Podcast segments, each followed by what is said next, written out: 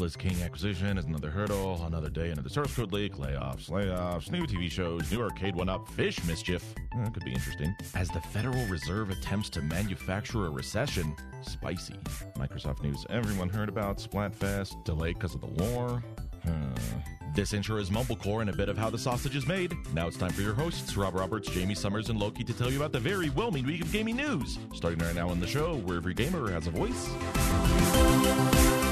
Hello, my friends out there on the interwebs, and welcome back to another week of the show where every gamer has a voice. It is Orange Lounge Radio, and we are live once again with episode number 946 of our show for tonight, January the 29th of 2023. My name is Rob Roberts, and I am joined every Sunday night as we broadcast with my co-hosts. Say hello to Dark Sakura or Jamie Summers.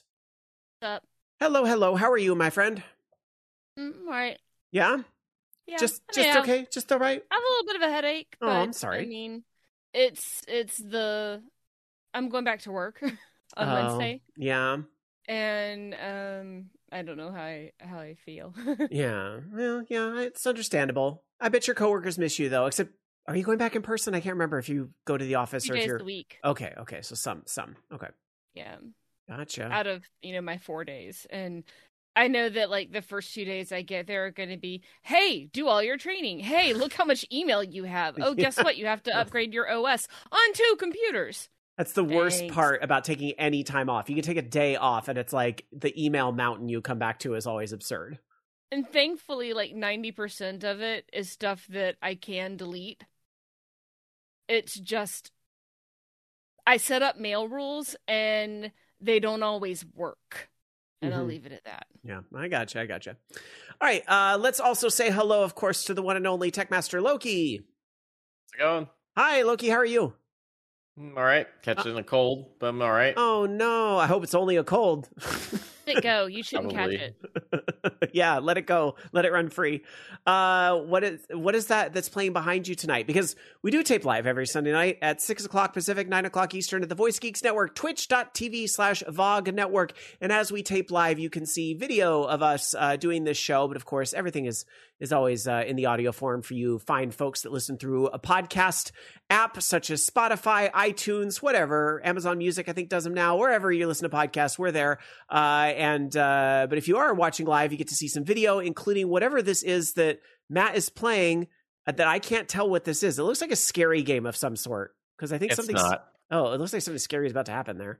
No, it's Bone Lab. It's a VR game by Stress Level Zero. Oh. It's their sequel. It's a pretty cutting edge VR game that I need to play. I have it and I have my VR in a box, my Oculus Rift S in a box and stuff. So, I don't think it's too scary. There's skeletons, I guess. Okay, well, I was going to say, a little scene that looked like it was playing behind you looked kind of freaky, but a little triggering for some crowds, Well, it's just, I don't know. I think you go through, I don't remember the exact premise of the game. I think you go through, different modules or whatever. There are different time periods. Mm. So Quantum Leap. Sort of it looks like you're kind of being treated like a witch here, and then you fall into a dungeon, you fight skeletons, and then there's another one you fight robots and stuff. Can I ask a completely fucking random question? This is Orange Lounge Radio, right? And we don't have a lot. The news this week was a little bit shorter.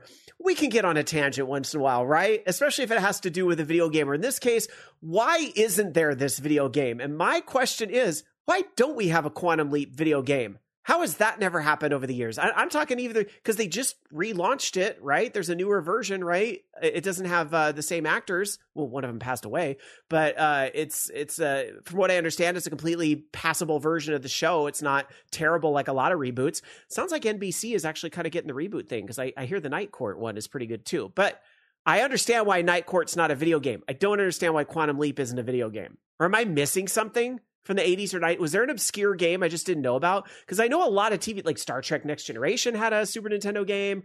There was a lot of stuff that had video games. I don't remember Quantum Leap ever having a video game. No, I don't think it did, but I don't know what that would be. Well, like you're talking about, you're hopping into different bodies and solving different adventures, like the show.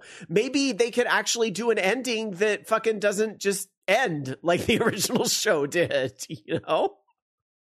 Looking in chat, Dark Tatsia says, right. Also, I hear the sequel got another season. Yeah, I heard that too. That's kind of one reason I bring it up is that, you know, a lot of those revivals of old shows, I shouldn't say a lot of them. Some of, actually quite a few of them have done very well. The Roseanne Without Roseanne is like still going. There's the Will and Grace was on for several seasons. There's a lot of shows that come back and they do pretty well. But yeah, Fifth Dream says too much plot, not enough action. Maybe Questbuster with the suggestion, a Scum-like adventure based on Quantum Leap would be neat. Now you're talking. Now you're talking like a more text-based, well, not text-based, but, you know, old school 90s PC, King's Quest, LucasArts RPG in Quantum Leap. Hell yeah. Now we're talking. Let fucking, not Telltale Games, but I guess they are Telltale Games again, but the people that are making games like the old Telltale Games, let them do a Quantum Leap game. Hell yeah. I'd rather see that than Jurassic Park. Anyway. I don't know. I'll take a Scum-based Seinfeld game, because I already know that someone's made that concept and it looked hilarious. Bobby Blackwolf with the realistic answer saying licensing, which, yeah, but, you know, NBC, Comcast, Universal should license more of their stuff. Isn't Jurassic Park a Universal? Well, I guess it's based on a book, though, so maybe that one ended up a little different. But hell, if you were to open that up, you could have a Saved by the Bell video game. You could have all sorts of things. Anyway, I mean, they made a High School Musical game, so why not? Why not? Exactly. That's exactly my point. If these crappy things can have video games, why can't Quantum Leap? Tiger Claw points out there was an article on Eurogamer in 2021 that says someone should make a game about Quantum Leap. Well, somebody and I over on that website are on the same wavelength then. All right. Let's talk about the games we know are coming out, or in some cases, did come out. Let's talk a little bit about that Microsoft Developer Direct that's kind of taken over the headlines this week as our first topic for tonight. Loki, do you want to talk about this? Did you watch it? I must admit, I wasn't able to watch it. Just a quick aside, my dad had surgery this week, and although it went well, there was a complication that caused us to go to the ER that same night. He's fine. Everything is, but it's just, it was a bumpy road to get there. So my point is, I was a little removed from some of this week, and I didn't watch this live. I didn't really do catching up on gaming news until the weekend with other stuff going on. I'm sure y'all can understand. No one's going to fault me, but just to put that in perspective. So I didn't watch this live. I just kind of caught up on the cliff notes. I'm not sure if I'm assuming Jamie doesn't usually watch the Microsoft stuff live, but Loki, I don't know if you did. I didn't watch it live. I knew it was coming, and I forgot what time it was on. I watched it part of it after the fact, only the beginning of it. So they showed off, was it a new trailer? It was kind of boring. It was really boring. At least this trailer was for Minecraft Legends, showing off the PvP 4v4 mode that they have, which, meh. Okay, cool. So there's that, and then they announced the date that's coming out, which is April 18th.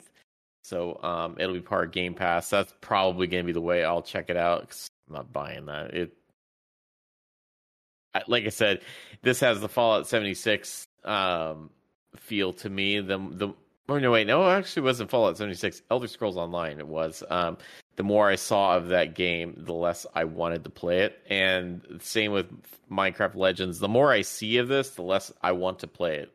It just doesn't look interesting.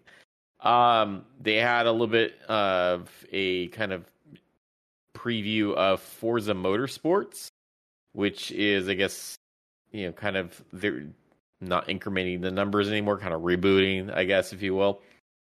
And looks cool. They've, you know, really stepping up like the different physics as far as like paint and even just the, you know, car physics themselves, the damage models, dirt accumulation, like, you know, all that like intricate stuff that's just like way too detailed. But, you know, at this point, like the cars look like cars. You got to get to that unnecessary detail IRL stuff we take for granted. I know. Why is like realistic dirt so funny to me? I don't know why. It's fun. I want to see like bug splat physics and stuff like that. That's what they need to do in there. You know what would be funnier is like I would love to see something like this, but like from like say a Cruisin' USA game. Just a ridiculous thing, because Cruisin's just absolutely unrealistic. But they could talk about the physics of like the deer exploding when you hit it and stuff like that.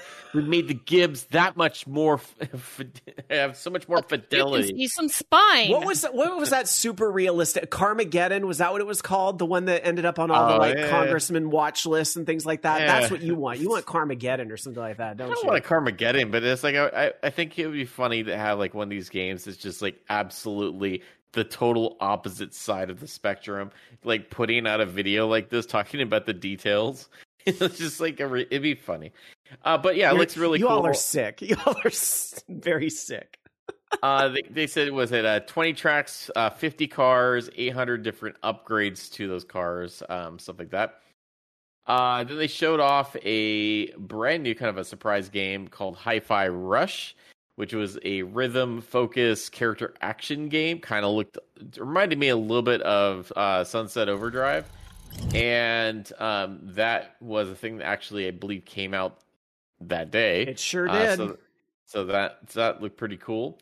They talked a little bit about... Actually, wait, can we go back to Hi-Fi Rush for a minute? Because I actually played it a little bit. So it's pretty cool. It reminds me a little bit of like...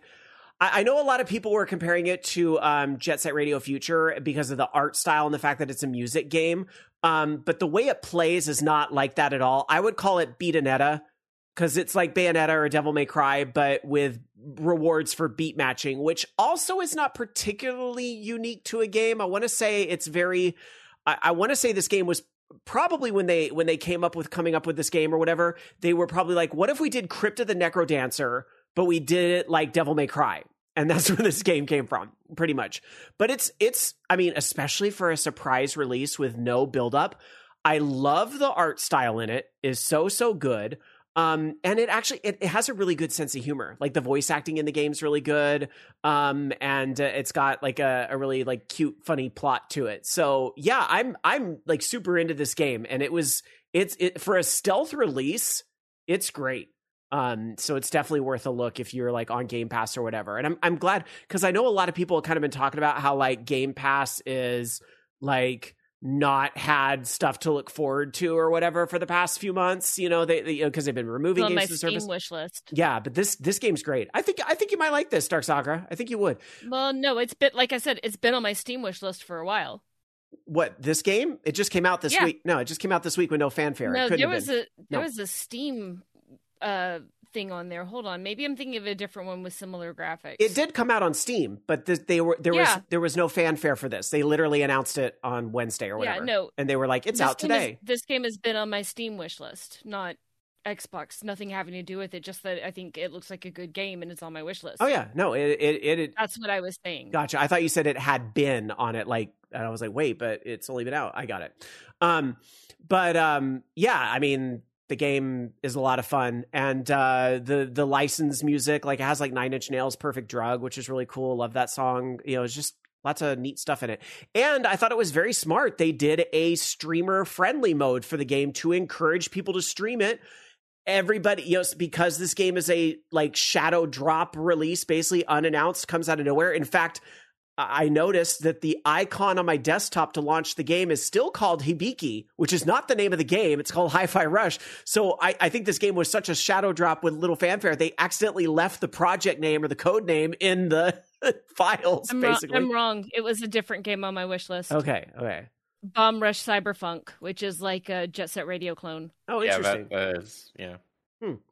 But yeah. So Hi-Fi Rush, I absolutely would say, I mean, if you have Game Pass, this was a great little thing to sweeten the pot with this week, that's for sure.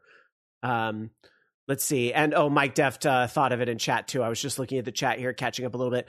Dr. C in chat over twitch.tv/VogNetwork says, I was loving Hi-Fi Rush for the most part. Then I hit a wall on one of the rhythm-based sections. I wonder, I actually don't know the answer to this. Can you tone down the difficulty in the middle of it? because I'm playing on normal, but I'm willing to drop it down to easy if I need to clear a section. So I'm not sure, maybe. So, and SSJ100 Matt does point out the ever important, you get to pet the cat. Yes, you do. Yes, you do. Anyway, sorry, but since I did play it a little bit, and I think this game, here's the thing. Sorry, I don't mean to harp too much on this, but I think it's important. Another game with a lot of fanfare came out this week, and that's Square Enix's Forspoken, right? They've been really putting a lot of money into promoting that, and they had the demo that came out, and it's been landing to mixed reviews. Now, I don't have a horse in this race. I don't have a PS5. I can't even play it if I wanted to. I haven't played it myself. I don't know if it, you know, I saw that clip float around the internet of the scene of the voice acting that people were criticizing, and I did not think it was as bad as people were making it out to be. And I think there's a tell in there, but I digress. If the game is bad, the game is bad. That's, you know, what it is at the end of the day. They've been hyping it for months and months and months, $70, you know, pre-order it, get it out there game. And then this shows up pretty much the same day, $30 or Game Pass or, you know whatever, and you can grab it. And now everybody's streaming this one, whereas the other one, Square Enix was paying people to stream it. I don't think that's happening here. So it's a very interesting yin and yang happening this week. And again, I'm not trying to dog on the other game. I'm just saying, hey, from my perspective sitting here, this is really interesting how this one is really dominating the conversation because it was a shadow release that, you know, even if you don't have Game Pass, is half as much on Steam, basically. So anyway. See, other things that you talked about. Elder Scrolls Online is getting yet another piece of DLC. So they are going to be introducing Necrom, which is taking place, I guess, in Eastern Morrowind, and also introducing a new class of the Arcanist. And it looks pretty cool. Still, I don't know. I probably should give Elder Scrolls Online a try again. I've tried giving this game a try, and I'm not into it. Like I've tried, but maybe you know what? I'm not into the Elder Scrolls universe at all. Yeah. I mean, I don't love it as much as Alan or even like Loki probably does, but I bought it when it first came out, actually, when it was on the Guild Wars model where you just bought the game and no, it had a monthly fee at first, right? I think I bought the game and like paid for a month or something because I remember playing it before, but I couldn't get into it. But I know people that play it that really love it, so Yeah. Yeah. Then they showed off some gameplay of Redfall, which is their new game by Arcane Studios Austin, and you know, kind of a vampire FPS type thing. So they did a little bit of a deep dive there. It's supposed to be coming out May 2nd, and I think that was it. Yeah, I don't know if this last game, the Redfall, is super up my alley, but it looks nice. Like, you know, yeah. The artwork is very good, and you know, graphics and all that stuff. It's into zombie shit. It's very good looking. Arcane makes good games. I mean, like with Dishonored and stuff. So I mean, yeah, be worth checking out. I don't know. Yeah, we'll see. Some other comments coming into chat. Questbuster saying, I'd give ESO a try, but there's so much to get caught up on this point. You know, there's a lot of MMOs that kind of have that problem, that's true. Right? Yeah, I will say, having flirted with Warcraft again, even though my sub is gone now, but for the month or two I was playing it, I will say the catch-up model they put in that game kind of works really well. Is that basically it's like for you to level from level 1... No, they have a starting area that takes you from 1 to 10, and then you can pick any prior expansion, or even float between them if you want, to get from 10 to, I think, 60, which was the old cap, and then you go to Dragonflight to do the new cap, 60 to 70. I thought that was a smart way to do it because you can kind of taste whatever expansion you want to do, and then do it that way. So, and then let's see. Pele Hadome on chat says, I put like 100 hours into ESO and then suddenly burned out. Questbuster says, I remember being in the beta and it was in rough shape, but it's really improved from what I understand.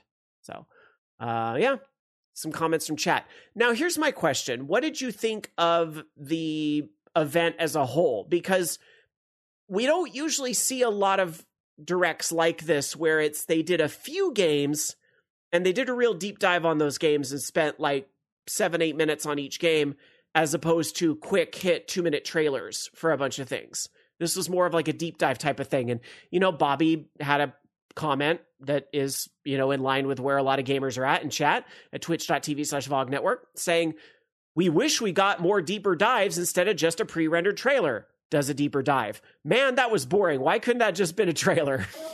So is this just another case of gamers hate everything.com, or what is it? I guess it depends what their expectations are. Like, I think when people hear Xbox Bethesda Showcase, they think of like E3 Showcase type thing, when this is more in line of like, say, a State of Play type thing that EA would, or not EA, Sony would do, or something like that. To be fair, they called it Developer Direct, which I don't think I've ever heard him use before. But I also completely understand, and we've talked about this before too, perception is everything. You can call it deep dive on 4-game showcase. People are still going to perceive it as something in this industry. That happens all the time. Right. Yeah. I mean, it's just like where Nintendo will come out with like their indie showcases. Like, listen, we are not showing Zelda. We're not showing Zelda. Don't expect Zelda. Zelda will not be here. We're not showing Zelda. And then, like, you know, people say, why didn't they show Zelda? Like, it's like, well, this might be the first E3 or that time period, summer time period, where we don't get gamers that fucking say that, because a Zelda game will have just come out in May. You know, someone's still going to say it, but you would. Why aren't they showing off a new Zelda? You would think any gamer that fucking knows anything about anything is going to be like, okay, they're not going to announce a Zelda this summer right after they just released, you know, Tears of the Kingdom. So where's my Zelda maker? Why aren't they showing Zelda maker? No, now it'll be where's Metroid Prime 4. That's going to be the new. Where's Metroid Prime? Did you know Metroid Prime 4 was rebooted 4 years ago? Where is Metroid Prime 4? I'm hoping that they do a remaster of Zero GX, but you know, because that's been rumored for a while now too. Don't play with my heartstrings. Who's rumoring? I know that? Who's rumoring that? Somebody. Whose TikTok is rumoring that? They could say, you can say anything you want on that platform. No one's going to fact check you. Literally, I swear to God. All right. So I guess that's really it for the developer recap. But is there anything that you kind of wish they'd showed that they didn't show? Like, obviously, for me, you know, but I'm not like. And I'm not saying this is a negative against Microsoft. I think they did a fine job. I think if you listen to what they set the expectation where they set the expectation. I think on top of that, they shadow released a hell of a game that's now dominating the conversation this week. Like I said, even above some games that have been hyped for months and months. And I think this Hi-Fi Rush's release is going to change the conversation on how some games are marketed. It really is. Not every game can get away with this, but this one can. By the way, can I just say, how wild is it on Hi-Fi Rush? This is specifically the studio that did like The Evil Within did this. Like, I'm sure there's people out there going, where's Evil Within 3? And I get it. You know, you want sequels to the games you love. But then when you see stuff like this come out of it, it's like, okay, but isn't it cool when a studio can like do whatever they want to do? Because you would have had this if they just went right into making Evil Within 3, right? I guess, yeah. What I would like, I mean, like just with Mojang, can you please show me what you're doing with Minecraft, please? Anything like we've been seeing trailers for Minecraft Legends. It's like, okay, I don't want to see that. Like, can you show me what you're doing with like mainline Minecraft? Because like. What we get out of them lately, like their new thing that they showed off in a snapshot is armor trims. It's literally like a stripe of color on armor that they've been working on this for 2 years. You guys, the idea of putting a stripe on some armor, that's 2 years in the making. And it's like, okay, can you just show me what you're working on? Like, what is the general like? It's theme? Minecraft Legends. Everybody's working on that.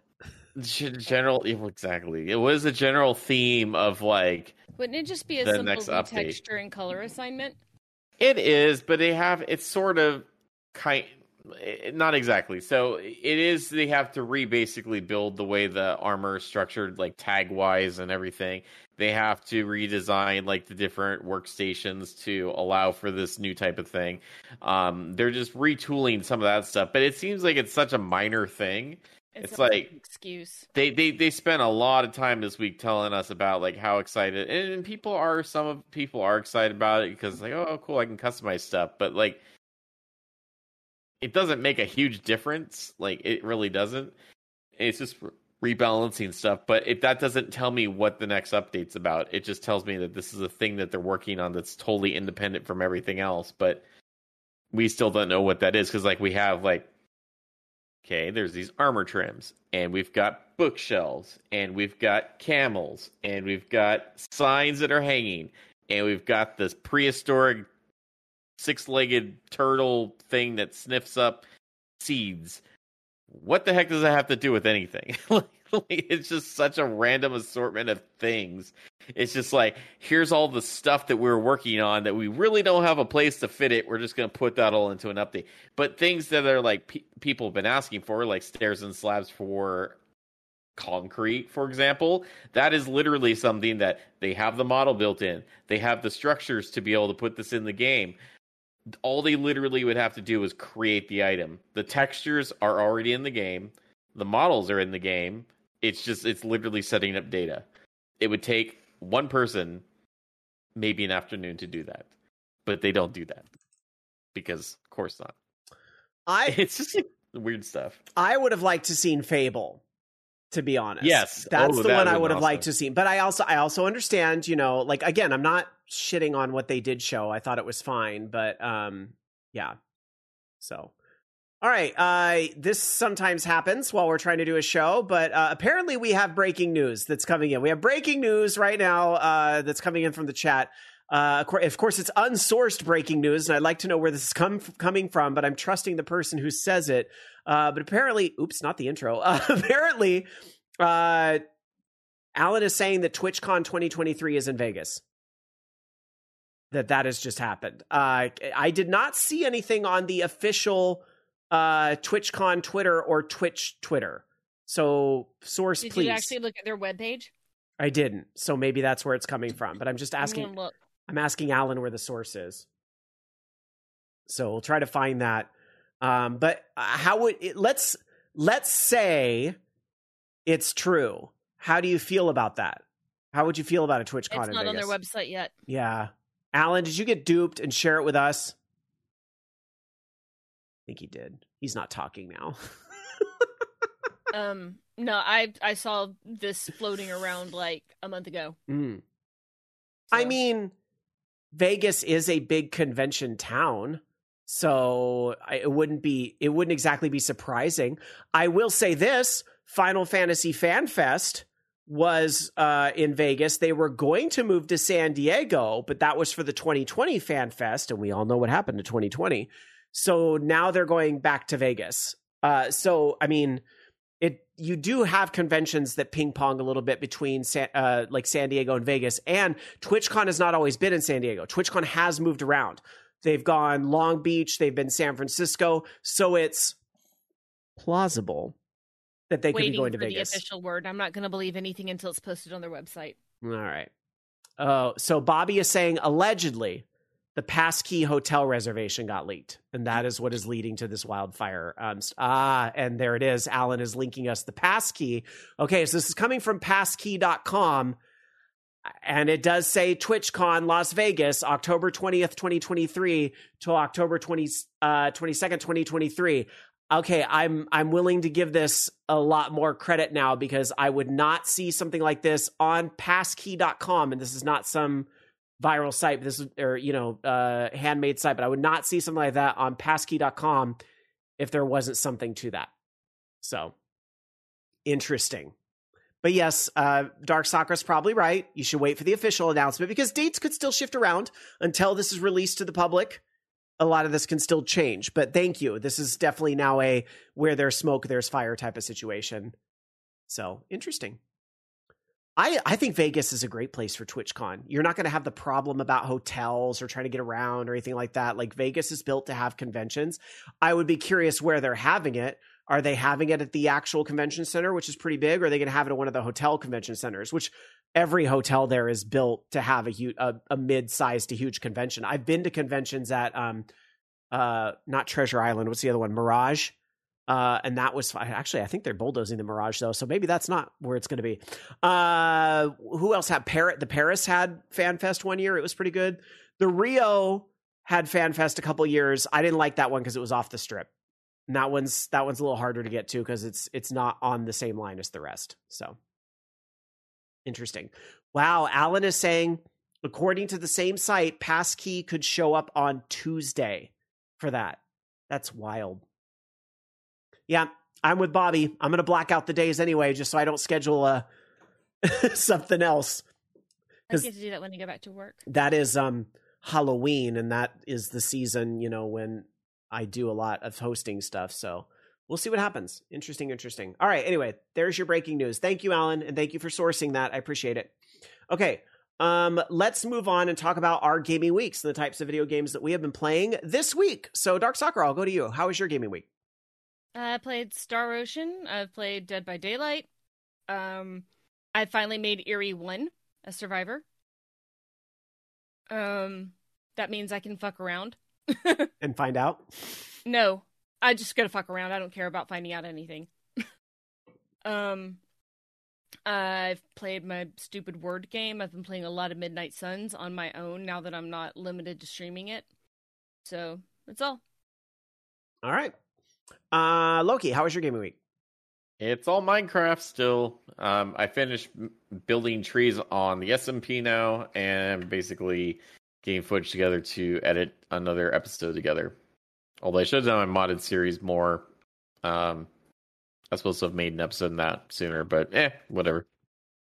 Nothing matters because no one sees it. It's fine. All right, my gaming week. I pretty much already talked about one of the big new games I played this week, which is Hi-Fi Rush. I talked about that in the earlier segment where that was relevant. Again, if the concept of a Bayonetta game, Bayonetta meets a beat matching game, if that sounds attractive to you, then you definitely should check out this game, especially if you have Game Pass. You know, it's one of those things where it's like you're paying for Game Pass anyway. Go check it out. As far as other games I've been playing this week, Final Fantasy XIV, still on that. I tried to get a medium house in the lottery, but I didn't win the medium house. Boo. Oh, well. I've also been playing Dead by Daylight, actually. I prestiged finally Quentin, and I got his adept. So, yay, I did all that in one go. Thank you. Because his perks are very kind of situational, although I like his pharmacy perk. I like that's very kind of stealthy because that's how you can go into the match without an item and still get the item. Hattie has a really good perk for flashlight bullies on the same line, but I'm more of a healer than a flashlight. I can't flashlight save to save my life. So Hattie's perk is a pain in the ass. Yeah. So let's see. Outside of Dead by Daylight, I did play one other new game this week. Let's talk about Niantic's new game that also released this week. So Niantic is the studio, of course, that brought us Pokemon Go. I've talked about other games that they've made, like Ingress. Pikmin Bloom is one I quite enjoy. And this week, that same studio brought us NBA All World is the game that they came out with. And they've pretty much openly said in interviews they're trying to go for an audience that doesn't really go for their games otherwise, that sports game fans and sports game enthusiasts and Pokemon have like a 10% overlap. I think they threw that statistic out in one of their interviews. So they're trying to reach a new audience with this NBA All-World game. Basically, in the game, you can go around and the places that would normally be Pokestops would drop like items such as XP up or, you know, new shoes or a different type of basketball. And you also encounter players in the wild, like they're Pokemon. That's the funniest part is that NBA players are now Pokemon. So you encounter them in the wild and you basically, it's literally 1v1 me, bro. That's what you do, but it's a little more intricate of a game than in Pokemon Go, how you just, you know, throw the ball and try to catch it. In this one, you might do a shot drill, like who can get the most shots and so forth. You might do an around the world type of thing, or you might actually do like a 1v1 type of mini game. And this is also what you do when you want to take control of the court, which is akin to Pokemon Go's gyms. Now, because the Niantic Wayfarer and Waypoint and the database of all their points of interest is pretty robust at this point, they've actually made it so that actual basketball courts, whether they're at your public park or wherever they are, actual basketball courts are basketball courts in the game. And you basically fight to take control of them. However, the basketball courts are occupied by bots at the beginning of the week, and you want to be there longer than anybody else. So if you want to be at the top of the board, you have to dethrone 10 bots to do it. Here's the thing. There's a lot about NBA World conceptually that I like. I think they did take the Pokemon Go formula and tried to make it a little more attractive to an audience that isn't interested in Pokemon Go otherwise, like sports game fans. Like, I get what they're going for. But for this game, unlike Pokemon Go, unlike Pikmin, I feel like the places of interest and the AR gaming element is secondary to the basketball game that you play in it, which to some people would be a very attractive point. I get that. But that also means that the basketball game in it has to be good. And the little mini basketball game that you play in it to take control of a court, it gets repetitive real fast. Do you throw the basket or the ball in the basket like the Pokeballs? No, it's not anything like that. What basically would be you? It's you versus another player, and or not even. It's a bot, really, and you can move left or right, and you can tap to juke, or you can hold to move, basically, and then you kind of do that, or you can move forward, and if you get close to the basket, your character will try to slam dunk it, or you can do like a shot thing from like the 3-point range where a little meter goes up and down and you try to release it right at the point. And if the other player didn't block, then you might score. It's a very rudimentary, like old school 90s type of basketball game, I guess, which is fine. But I'm just going to be completely honest. It sucks to play on a cell phone because we're back in the classic problem that Niantic ought to know better when it comes to developing cell phone games, because they've been one of the only successful developers to buck the trend.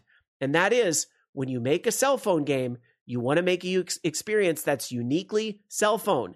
You don't want to shoehorn a console experience into a mobile game. That's the biggest problem with NBA All World. It is a mediocre, at best, really repetitive basketball game that honestly ends up not being fun to play after a certain amount of time because you're trying to move left, or no, I'm trying to juke. Oops, I moved. Ooh, oh, it thought my tap was a hold. Oop. It controls like ass. So like a lot of cell phone games that aren't intentionally meant to be cell phone games kind of do. Like, I don't know why this game doesn't control better. It's not fun to play. I'm trying to have faith because a lot of the Niantic games have gotten better with time. I think Pikmin Bloom a year on is in a way better place than it even was when it launched. Pokemon Go has grown a lot in the years it's been out. Some would say for the worse, but for when you consider year zero to, like, let's say right before the pandemic, if you compare 2016 Pokemon Go to 2020, early 2020 Pokemon Go, I think you'd go, yeah, this game is a lot better than it was when it first came out. Some of the changes they've made since then, I understand where people are upset. I think NBA All World, if it doesn't like really start to mix up that experience and maybe have there be more of a point to the AR end of things, I think it's gonna fizzle out real quick. Sorry to say, because I want to support the Niantic stuff. I love AR games, but I'm not going to make believe that I enjoy this game more than I actually do, which is I don't really feel like playing that fucking 1v1 game 10 times while standing at the basketball court in the park just to get some extra items that are probably going to fall out of my inventory anyway, because the inventory system in the game is laughably limited. Laughably. Like, what? It's a cheap money grab to try to get you to expand your bag space right off the bat. When the initial release of the game, and I think it might have fixed it since then, doesn't even warn you that you're about to hit the cap. Oh, by the way, if you try to claim items from an achievement, those items go straight in the garbage. You don't even have a chance to say, oh, let me get rid of something else so I can claim these more rare items from an achievement. That really ticked me off. So that part of it, like, yikes. So do I recommend NBA All World? Not right now, but maybe in a few months, unless you like love basketball. And look, I promise you what I'm saying about this game does not come from a place of, oh, Rob doesn't play sports games. I guarantee those of you that are into sports games are going to have the same impressions I had of this. And I don't hate sports games just because they're sports games. In fact, I actually rather like a lot of the arcadey type of sports games. If the 1v1 mode was like NBA Jam, but actually controlled well on a phone, I'd fucking be into that. I sure would. But it's not. It's boring. So there you go. That's my review of NBA All World. As ZenMonkey11 says, it controls like ass, should be in a game review. If they want to put that on the store, that's fine. Bobby Blackwolf says, yeah, it's interesting to see that some kids can only use touchscreen technology, either tablets or phones. Put them in front of a keyboard and mouse and they freeze up. I would be shocked if even a child could do what they wanted to do in this game. Again, I'm telling you, I'm tapping to juke. Oops, I moved. Ooh, like, who thought that was a good idea? Anyway.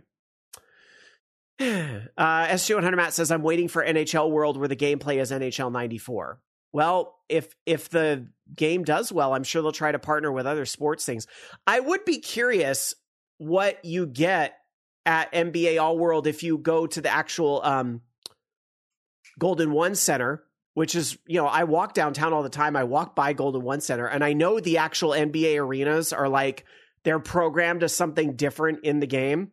So I don't know. Will we get to see the beam? Which is the big new thing in Sacramento when the Kings win. Light the beam! Light the beam! There's this big purple beam they shoot up in the sky whenever the Kings win. We don't get to see it that often, huh? Actually, the Kings are having a better year than usual. Like, they're like number 3 in the league right now. The beam brought them alien space powers that they didn't otherwise have. Okay. There it is. All right. Anyway. Sports ball. Of all the sports balls, basketball and hockey are definitely my two favorites out of all the sports balls. I'm going to go with baseball and rugby. Yeah. All right. Let's move on. We'll get into some news. Let's get into what else happened in the gaming world this week. We'll go to Loki. Yep.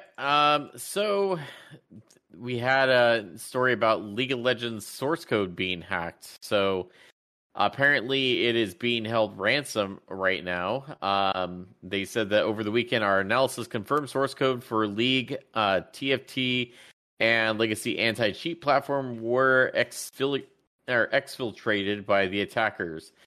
Today we received a ransom email. Needless to say, we won't pay. Okay. And they haven't said that right now. No player data or personal information have been taken, but they said that the attack would slow down the release of upcoming patches of its game. Yeah, because somebody could use that source code pretty dangerously to make cheats and things for the game. And, you know, League of Legends is very well known as a competitive type of game. Exploiting the source code for more accurate and under the radar type of cheats, that can be a very dangerous and deadly thing for League of Legends. So right, it said, yeah. Since the attack, we've been working to assess its impact on anti-cheat, and will be prepared to deploy fixes as quickly as possible if needed. Yeah, I mean, considering they have the source for the anti-cheat as well. Well, I guess they're legacy anti-cheat. Well, good job, hackers. Now they're going to have to put Denuvo in it. So good job. I'm just kidding. Please, not that. Yeah, but that's, well, I mean, kudos to them, though, putting their foot down and basically saying, no, like, we're not giving in to ransom, period. And like making that very explicit. I mean, it's a dangerous thing to do, because I'm sure they'll just put it out. Like, you know, they've got nothing to lose in that situation. Yeah. But, or someone will leak the source code. Then if they figure they can't get any money from it, they'll just put it public. Oh, I'm sure. Everybody will have access to their anti-cheat stuff. Yeah. So yeah, I was gonna say the worst that can happen, the anti-cheat stuff happens. You could also, I mean, if the source code were to get out there, then hypothetically people could kind of make their own League of Legends leagues. it would be frozen in time, so to speak. You know, it would never get updated again. But you could use the current state of the source code to basically make like a League of Legends that would run on a different server set, right? If that, for all I know, you know, hackers going to hack, that already exists for all I know, right? Private servers for MMOs, right? We know things like, you know, back in the day, Fantasy Star Online, Blueburst, and all that had fucking private 11. Servers. WoW had private servers. 11 still has private servers. I'm sure 14 has private servers. I just don't know about them. You know, most MMOs have private servers. I'm sure League of Legends is actually probably no different. I'm just not embedded in the community enough to know about them. But this is going to make that a lot stronger, too, in that whole scene. But I mean, if League of Legends is a really competitive game, this might also be one of those, if a tree falls in the middle of the woods, does anyone actually hear it? Because if you're the king of the hill on a private server, who cares? It's not the real deal, right? It matters to those people on the private server, but not to the League community as a whole, likely. Again, I'm not super embedded in the League community, so I can't profess to know, but I would imagine that it doesn't really matter if you're king of the hill on a private server. Anyway. All right. Maybe a game that you will be more competitive on that will get people to notice would be Advance Wars, the remake, if this ever actually comes out. But it does seem like a recent listing for Walmart. And it doesn't end there. Best Buy, Amazon Canada, EB Games, they are now relisting Advance Wars 1+2 Reboot. You may remember this collection was originally announced for the Nintendo Switch, and then it was bumped back. It was originally announced in December 2021, but it was pushed back indefinitely because of Russia's military invasion of Ukraine. And some of the storyline in Advance Wars hits a little close to home with that whole topic. So for the game to have come out when it was originally scheduled, Nintendo felt, reading the room, that it would have been in poor taste. Even though that conflict is still going on a year from now, perhaps Nintendo is reading the room that people are just immune to it now, or they're not going to feel it's in poor taste, or whatever it is. They're possibly going to be releasing the game sooner if these retail listings are to be believed. It's showing up on the retail sites, but we don't know when. I'm not seeing a when on these sites, just that the entry is showing back up on these sites, which would indicate that a release is coming in the somewhat near future. It could be something that's all the way at the holiday, for all we know. It could be a stealth release during the next Nintendo Direct. It could be a lot of things. So you just have to wait and see, I suppose. Dartitsuya in chat says, I'd imagine Nintendo's first Direct of 2023 might give us the date for Advance Wars 1 and 2, especially if we're seeing these listings all pop up. Yes, probably that or E3, I imagine. And when I say E3, E3 means not just actual E3, because we really don't know what that's going to look like this year. I use E3 on this show now to mean the summer announcement period and not E3 included. Summer Game Fest, all of it, June.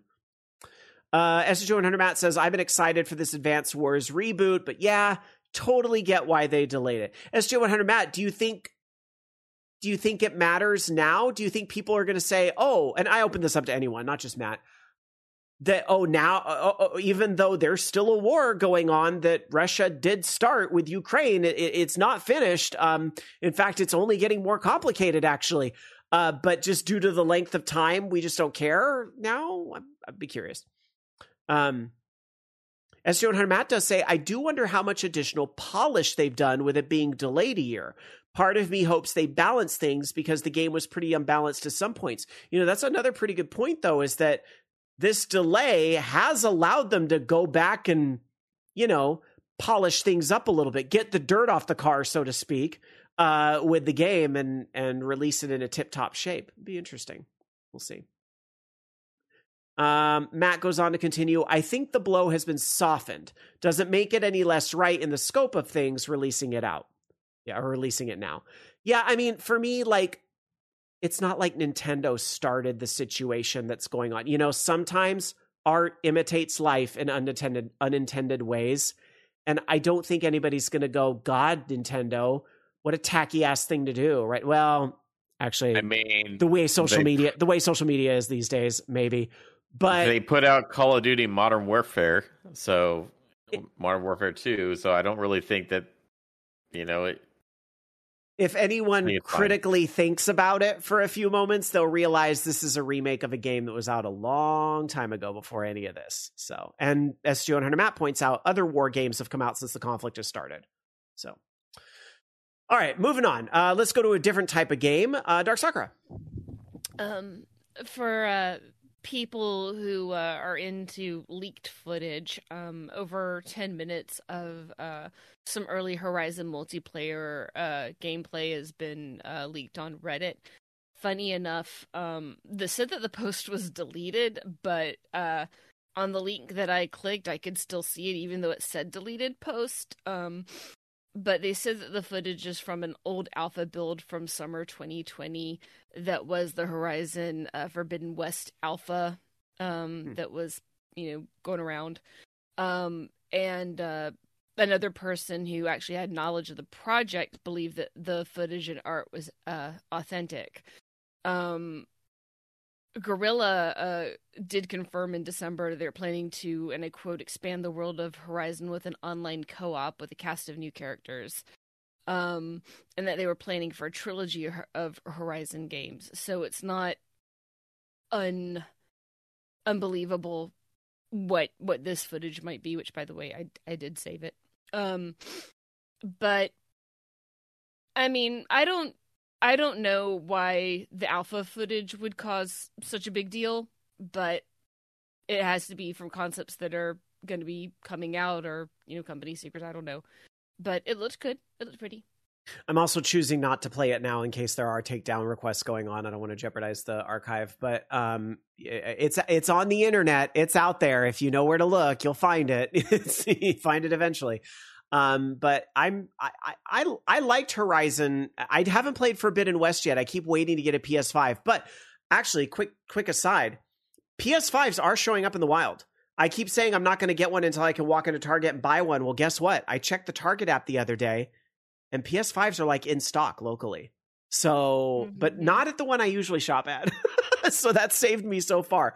But now I'm also at the point, have y'all heard those rumors about a refresh in April or so? Now I'm kind of like, I don't want to get one until like the game I have to play is out. But yeah. Bobby says, I just heard Rob moving the goalpost. Absolutely you did. Absolutely you did. Because if I don't move the goalposts, I'm going to tell you what's going to happen. I'm going to go buy one of those things at Target tomorrow, and then literally the next day, Sony's going to be like, we're doing a direct, and we're announcing the PS5 Slim. There's also, keep in mind, the whole smoke, there's fire things. Haven't they already identified that there's a disk drive available out in the wild that's meant to be sold separately with a possible digital refresh because the disk drive doesn't work with the current digital-only system? So something's being cooked up out there. The question is it before Final Fantasy 16 or is it a holiday release? We'll see. DJ Rama S says, I'll pre-order Final Fantasy 7 Remake Part 2, but I'll still wait on the PlayStation 5 Remake. Yeah, that's going to be another, like, must. Is Final Fantasy 7 I forgot the name of it. Not Remake, but what's the second part called? Not Recoded, Revolution. What is it called? The second part of the remake has a subtitle. That this holiday as well? Is it Rebirth? That's it. Thank you. Rebirth. Oh, which is I'm trying not to spoil for those that still haven't played the Final Fantasy VII remake, but like Rebirth is a very appropriate subtitle. Just saying. I have not played through all of it yet. But it's fine. It's fine. It's my own fault. Yes, it is. If I get it spoiled, yes, it is for me at this point. But because I'm about to blurt it out, but I'm not going to. I don't care. But it's one of these days, it's just going to fall out of my mouth. All right. Anyway, yeah. Oh, Rama says they did say winter 2023. Holy moly, that'll be. Ooh, this is going to be such a big year for games. All right. Anyway, unfortunately, even though we are looking at a very big year in games. This story is having a part 2 this week, which is unfortunate, right, Loki? Yeah, so more layoffs in the, well, in this case, it's the games journalism portion of the industry. So the Washington Post was visited by CEO, entrepreneur, born in 1964, Jeffrey Bezos, and he came in and said, we're not doing no more gaming anymore. We're done with that. We're print media and, obviously behind the times with stuff. So they laid off a good portion of the staff, including, well, they said 30 vacancies and that will go unfulfilled, and 20 staff who no longer have jobs. And so they're saying that they're going to be cutting different sections out, but yeah, the gaming section would be one that is. Why doesn't he cut his salary? Can't do that. He needs his billions of dollars. Because no, he doesn't. I'm sorry, when he comes out and says we're a print journalism, look, I understand, I respect. Print is a great thing to have in your hands and so forth, but it's very not forward thinking. Bobby had a comment. It was actually on a different story. Here it is. Bobby said earlier in chat, yeah, it's interesting to see that some kids can only use touchscreen technology, either tablets or phones. Put them in front of a keyboard and mouse and they freeze up. I've seen some babies, toddlers try to swipe and zoom a magazine.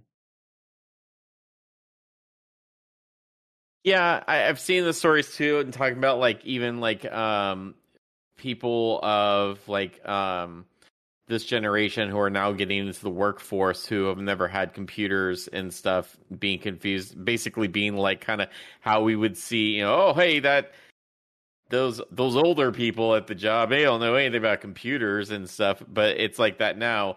I don't know if that's necessarily the same though. Like I know my kids are working with not netbooks, but they have like Chromebooks and stuff in school. And I mean, obviously I'm doing the right thing by raising them with computers, but like, they don't know how to troubleshoot things like I used to know, because, growing up on a 286 or what, I don't even know if that was a 286, but old computer, DOS. Sometimes those Chromebooks feel like 286s, just to be clear. They run just as fast. It's hard to believe that they're actually faster than that.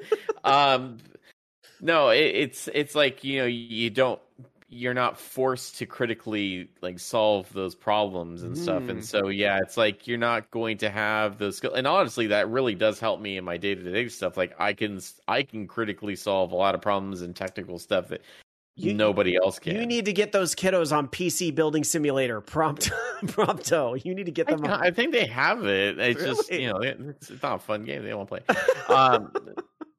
No, they just, I don't know. But they know how to like at least use a computer. My son even accidentally updated to Windows 11. So I mean, like they know what they're doing somewhat. But it's. Yeah, I do find it weird that there's people that don't understand how to do certain things in the workplace, or like even just like regular adults, like our jobs, like most office jobs, like require knowledge of the Microsoft Office products. Like you should know how to use Excel.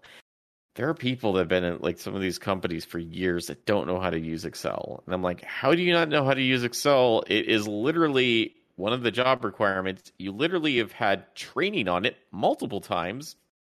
How do you not know how to do this? Because they don't want to know how to do it. Exactly. And they think that if they don't learn how to do it, someone else will do it for them. And that's what ends up happening. And that person is unfortunately me. It's called... I was listening to one of my favorite podcasts where they were talking about willful stupidity or willful ignorance like that, where it's easier to say, I don't know how to do something and feign it, even if they know how to do it, because then it pushes it off on someone else for them to do. Yeah, not to go into the complaining about my work, because I could do that for literally hours. There's a lot of, you'll get a lot of people saying, well, like when you ask them to do something correctly or to just like slow down to check your work and stuff, and they literally get, well, I'm busy, so I'm just gonna do things quickly, not gonna ask questions, not gonna check my work, it's just gonna be wrong because I need to get it done. I'm so glad that doesn't fly at my work. It's ridiculous. But well, it goes into the people I think that are hired. I mean, honestly, people, it's become an ingrained part of society. And it needs to be disingrained. There need to be, let them catch the consequences for not doing their job. There are none. Yeah, unfortunately, there are none. And it's more of a culture where those type of people fail upwards. So DJRMS in chat says, I had a user come in and not know how to shut down or restart their laptop. I swear to you on this. I told her to reboot and she Google searched how to restart Windows 10. And this was a Gen Zer. This is not your stereotypical, like, okay boomer type of situation. And let me pair that with Bobby's comment here. This is shaping up to be the first generation where the parents know more about how to use computers than their kids. I do think there's a part of that, though, where it's like, well, probably because touchscreens and that whole thing, like, is going to be the future. By the time the kids are in the working world, I think a lot of the working tools are going to be more situated to that platform. So there's that. But, yeah, like... I just keep thinking of the scene from the Star Trek Search for Spock, where they... Not that one. It was Star Trek 4. I think it was 4. The one where they went back and got the whales. A Voyage Home? No, I don't think it was. I don't know. Yeah, it was Star Trek 4, where Scotty picks up the mouse and goes, hello, computer. And then, oh, a keyboard. How quaint. I mean, and I'm going to say, like, DJRMS, so, like, to be fair, and I'm going to give major props here, at least they took it on themselves to Google search how to do it. Like, I don't have a problem with someone not knowing something, it being very obvious, but you'd be surprised the people that don't, if you don't know something, that they're actually seeking to know the answer to figure it out themselves. And I'm telling you right now, that you know, trait about a person is so rare nowadays. It's just, it's ridiculous. So, like, yeah, it is stupid that you'd have to do that, but props for them to, like, try to figure it out on their own. So, Absolutely. We should acknowledge that they tried. Absolutely, give them a gold star for that. You tried. But no, I like, honestly, yes, you're right. At least that person tried to fix the problem themselves and research the answer. We should acknowledge at least that. At least that. All right. Obo47, hi, welcome to the station, says transparent aluminum, or aluminium, depending on where you're from, was patented before that movie came out. And Obo was a really cool Wraith player who killed us all and then was really nice and came in to my chat. Oh, I went against a Wraith today. I got out, though. I'm just kidding. All right. To which Wraith is old news. It's all about Sadako now. All right. SJ 100 Matt says, congrats, you did the bare minimum. Yes, very much in that particular case. All right. Anyway, so I wanted to go back to the original comment that started this whole derailment, which was the executive's comment about the layoffs, and which still seem very okay boomer to me. Like, he laid off a team that he didn't put any effort into promoting because he doesn't get it. Like, that's he didn't bother to Google what is a video game. If he had Googled how much money does the gaming industry make, did he lay off the Hollywood team? Because guess what? Gaming makes more than Hollywood. Right. Well, basically, he said they said that we've received no clear explanation for why these layoffs had to happen. As far as we could tell, they are not financially necessary or rooted in any coherent business plan from our publisher, who has said he expects the company to be larger a year from now. So, I guess, I don't know. We're going to lay all these people off and pay them severance just to hire them back later. Is that what we're saying? I mean, I don't know. Is he mad at, like, the gaming industry or something? I mean, you do realize you own Twitch, right? Like, it's like, and Luna for now. Yeah. Why don't we talk about something that, like, does anyone remember that Twitch has a cloud? Amazon has a cloud platform. Does anyone remember that? Here on Amazon's video game service, how often does Amazon like to remind you that Luna, like, exists? Yes, I know you can go into Prime Gaming and find some things here and there. I know there's maybe an ad that gets inserted here and there as well, but are they really trying as hard as they ought to? I just realized I'm doing the period hands without even thinking about it. Period. It just goes to show Amazon is a very siloed company. All right. I can't see in chat says one reason why I didn't go the PC route for gaming is because of accessibility, sifting through menus, tweaking, optimization, and upkeep. And I remember from your story, I think you came in here from one of Darsakura's Stadia interviews. The neat thing about cloud gaming, you know, I don't know if we're there yet with all of these, but there's a lot of cloud games you could just pick up and go, right? You don't have to worry about menus, configuration, or any of that stuff. Just pick up and go. I do think there's going to be more and more cloud gaming in the future. I just, you know, Google was the wrong company, unfortunately. I think we all recognize that now. The right tech, but the wrong company. Anyway, let's see. Let's move on to another story, which is unfortunately in this same kind of realm. But it's an executive who normally I think this guy has his stuff together. So I want to dive into these comments a little bit. And this has to do with Phil Spencer, of course, the head of Xbox. And this is further comment on 343 Industries and what's going on with the Halo franchise and all that stuff. In an interview with IGN, Phil Spencer said, "The heart and soul of Halo is with 343 and the teams that there. And I have the utmost confidence in the team that's there and leading and the plan that they have going forward." This, of course, after 343 last week was, per reports, hit hard by Microsoft's company-wide layoffs. We don't know exactly how many employees were let go, but the Halo Infinite team, according to reporting, did see significant cuts, which led to some chat online that they were no longer going to do Halo, to which 343 put out a brief statement saying, "Halo and Master Chief are here to stay. 343 Industries will continue to develop Halo now and in the future, including epic stories, multiplayer, and more of what makes Halos great."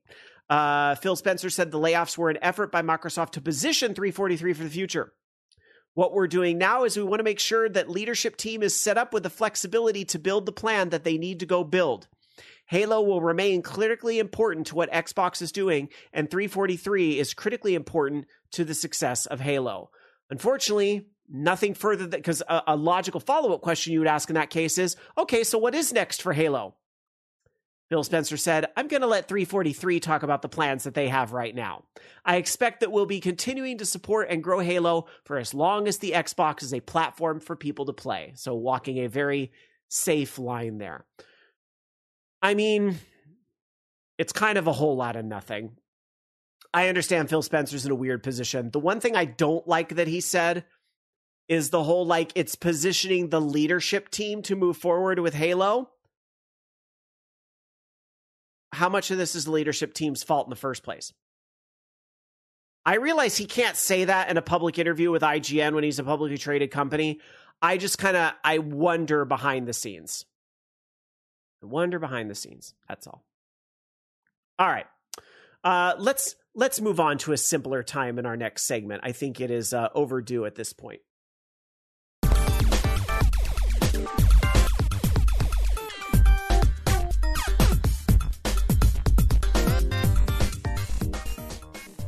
now it's time to travel back to a simpler time where I'll dive into the vault and pull out a classic and tell you about it. It's time for the classic game of the week. And Dark Sakura, what did you pick this week? Picked Words with Friends. For reasons. Well, I mean, actually, go ahead. I'll leave my opinion for the end. Yeah. I like my Wordscapes game, and I was like, you know, this all started with Scrabble. And it made me think about Words with Friends. And now we're like on the sequel version or something. So Words with Friends was developed by a company called New Toy, published by Zynga. And it is basically Scrabble, you know, that you can play online with people. There was also a solitaire mode that I really enjoyed. The solitaire mode, that was kind of my jam. But it was connected through Facebook or just through regular username contacts. And then you could also be randomly assigned through smart matches, you know. There were community matches, you know, things like that. But it was cross-platform when it was released. It was on iOS, on Windows Phone, Android. You could play it on Facebook, Kindle Fire, and a Nook. There was a chat feature that, you know, you could use to talk with your opponents and other people. And between 2010 and 2011, it was one of the top ranking games in the iOS App Store. There was an ad-free and a paid version that had no ads. In May 2017, Words with Friends was the most popular mobile game in the U.S., and then the sequel came out September 2017. I mean, and it really is basically Scrabble. It has the Scrabble distribution, the point values, all of it. It follows the Scrabble dictionary. And remind me never to play with Bobby, as in our friends in Southern California, because legal. Oh, I thought you meant Mr. Black Wolf. No, I mean I know who you mean. Yeah, Barbara. Other Bobby. Yeah, yeah, because she knows legal terms. We don't play with her anymore. But you know, you also have your double letter or triple letter, and then your double word and triple word, and it's. You know, and then if a player can use all the 7 tiles on a single play, also known as a bingo in Scrabble, you get 35 bonus points. I got that once, and it was amazing. You know, so you can also, you know, you get some different arrangements as you play. It can change each time. You also have a reassign feature. And you can also pass your turn. You can also swap to... and you can look up what tiles are left in your tile bag. So, yeah, it's a little interesting. You can get, like, power-ups for, like, word clue and word radar and things like that. And then there was a feature that was temporarily removed. It was called Hindsight, that let a player pay for the opportunity to see what the highest scoring moves on the board were after the play was made, but they brought it back. You can do random opponents, and actually in what I'm reading, a lady in Chicago met up, started chatting with an opponent from the Netherlands. They chatted the whole time and got married 2 years later. Wow. Another one in Georgia and Texas. And there was even one I was reading about an American player communicating about an Australian opponent's medical symptoms. And the American, the lady, her husband was a doctor. He recommended a hospital visit, and it turned out that the opponent had a 99% blockage close to his heart. Ooh. And actually, on a 2012 episode of The Doctors, they got to meet in person. Wild. Yeah. Yeah. But at any rate, they did do a board game version. That's the part that blows my mind. I know, right? It was a board game called something else. And, yeah, but they had like a luxe version with the rotating tile game board and a travel to go edition and all kinds of shit. I was looking at the video for it rather incredulously.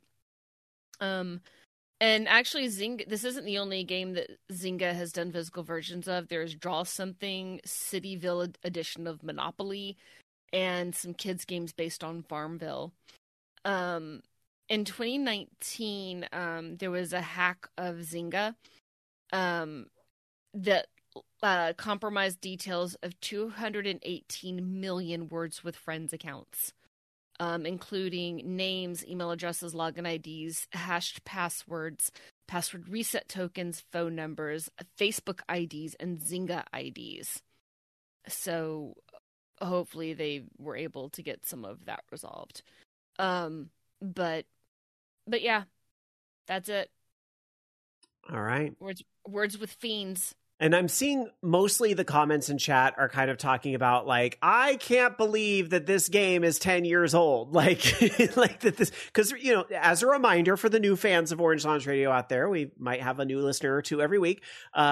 In order for a game to qualify as a classic game of the week, it has to be at least 10 years older or more, which is funny because this show's been on coming up on 21 years. So all of the time now in this segment, we're getting games where it's like, we literally talked about this game when it first came out, and now it's a classic game of the week. And I think there's people in chat very much feeling that this week. Well, and also just to say, I mean, the game had like a rather large impact. I mean, that's the other reason I brought it up. Oh no, yeah. Mobile games. This is the one everyone was playing. Well, yeah, it's just earlier in the show when I was talking about NBA All.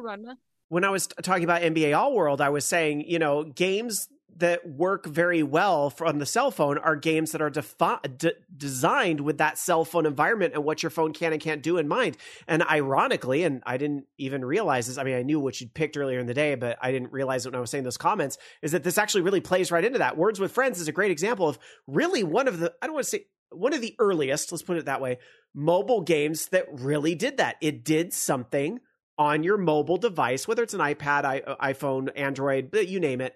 It did it on that device that, like, a port of Sonic the Hedgehog doesn't do the same way.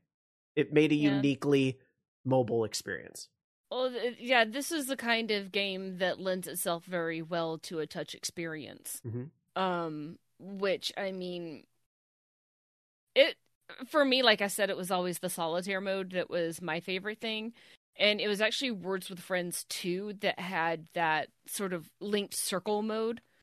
The kind of like a crossword-ish sort of thing, but you had to, you know, move the letters to unscrabble them and make the words with the given letters.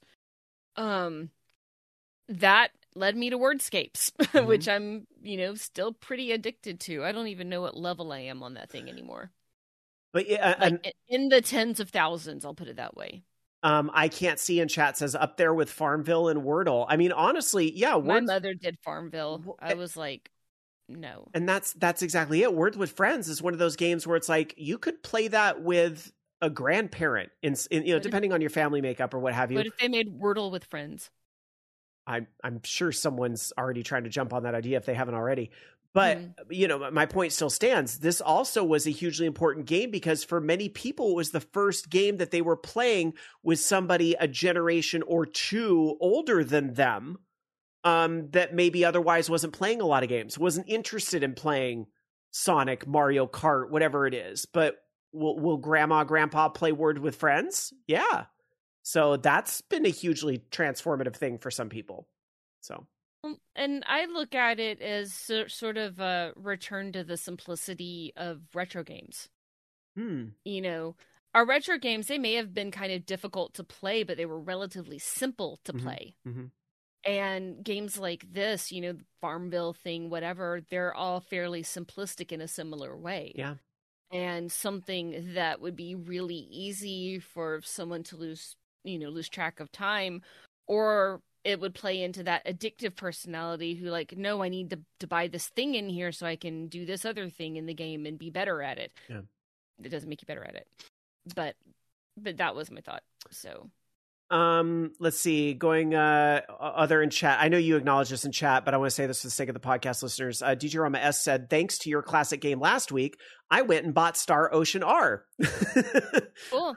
For Switch. So yeah, that's another impact the classic game segment has sometimes. Is like, hey, sometimes it makes you miss a game and you want to go check it out. So your impact, Dark Soccer, your impact.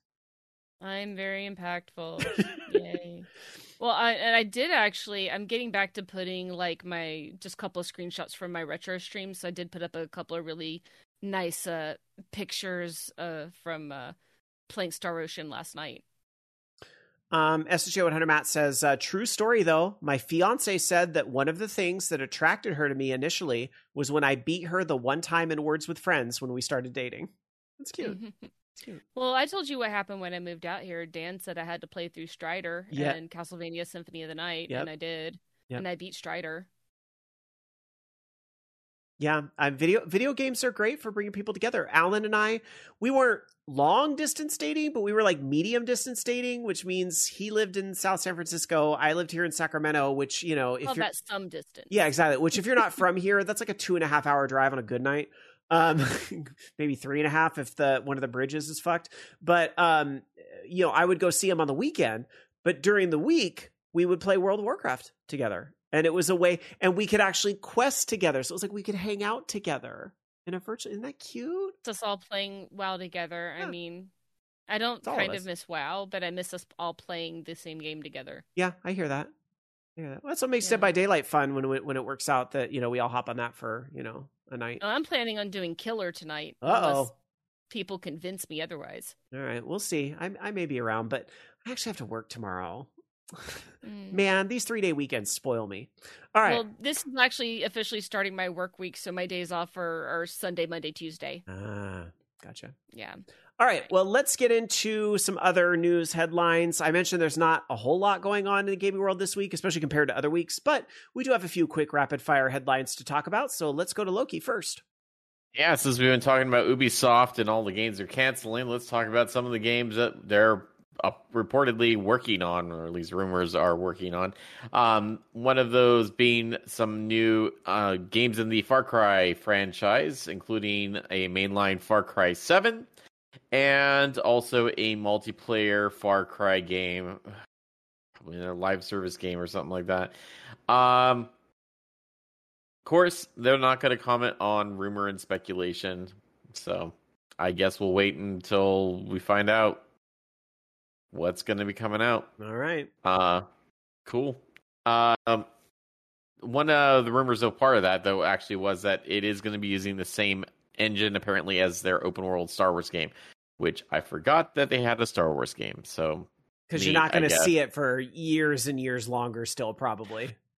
I guess, yeah. Then we've got some TV news, including that Phoebe Waller-Bridge is set to be producing a Tomb Raider TV series for Amazon. So that'll be interesting if that ends up happening. And then, I'm curious, just real quick, a Tomb Raider TV series is fascinating to me, and I wonder if it would be a serial, like if it would be the Adventure of the Week type of drama, like a... What was that show called? Relic Hunter or so? It was one of those, like, it was like really bad over the top, like Xena Warrior Princess Hercules. I think it was called Relic Hunter or something. Somebody in chat might know what I'm talking about. I wonder if that's where they're going to go with Tomb Raider. Please go. Please bring back Xena Warrior Princess. That's basically what I'm saying. Basically. Okay. I don't know if it's going to be that. Oh my God, Rama and I on the same wavelength. That is it. Yep. We already had a Tomb Raider series. It's called Relic Hunter with Tia Carrere. That was it. It was Tia Carrere's show. Fuck, she was amazing. Well, she's not dead, but you know she doesn't. We don't see her in a lot of stuff anymore. Tia Carrere. That's it. That's the tweet. Tia Carrere. All right. And then, not surprisingly, especially after the great reception that the show's gotten already, Last of Us has been renewed for a second season. Shocking, no one. Yeah, nobody's surprised by that. Well, trailer. If it was on Netflix, it would have been canceled already. I guess shocking that, hey, we're actually having some video game media that sticks around these days. Not all of it does. Hello, Resident Evil, speaking of Netflix. But to be fair, Castlevania, the anime, did very well on Netflix. You know, so there's some video game media that's doing all right. So congrats to Last of Us and the show's. To be fair, I heard the Resident Evil show was not good either. So I guess that. Yeah. You know, I guess that's fine. You win some, you lose some. Yeah. All right. Moving on. Dark Sakura. Wait,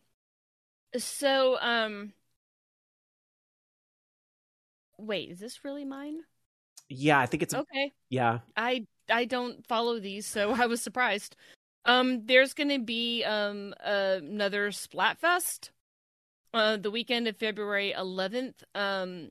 It's going to ask if you like dark chocolate, milk chocolate, or white chocolate. White chocolate isn't chocolate, so they're going to lose.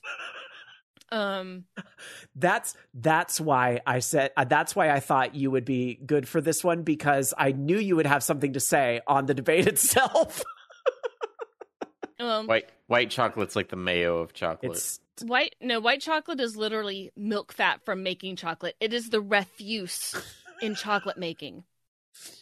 Alan hates it too. I don't mind it, but I would absolutely be team milk chocolate in this fight. No question. The purpose of white chocolate is a flavoring vehicle for other flavors, perhaps, like in my Kit Kats. Other than that, it is not chocolate. It is a vehicle and refuse.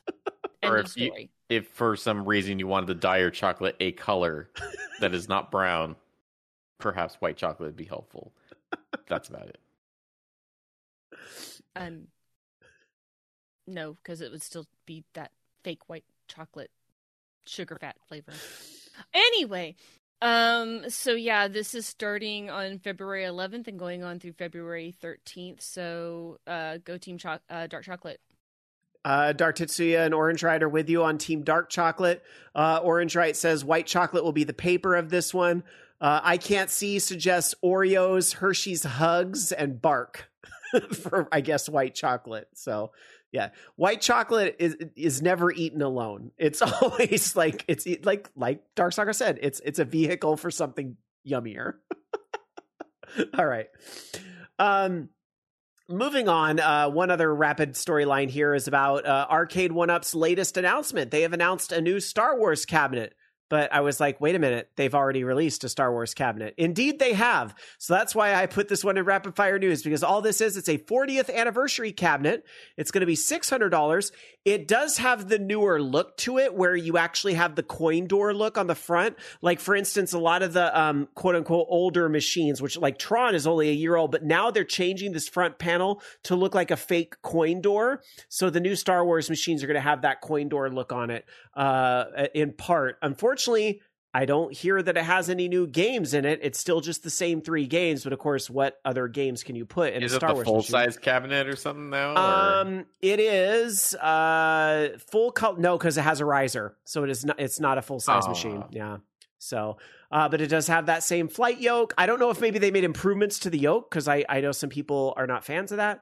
So, there's that. So, if you want to pick up one of those, you can at the Arcade 1-Up website. But I'm thinking a lot of folks that were interested in the Star Wars cab probably already picked it up. But if you really want the new artwork, there you go. All right.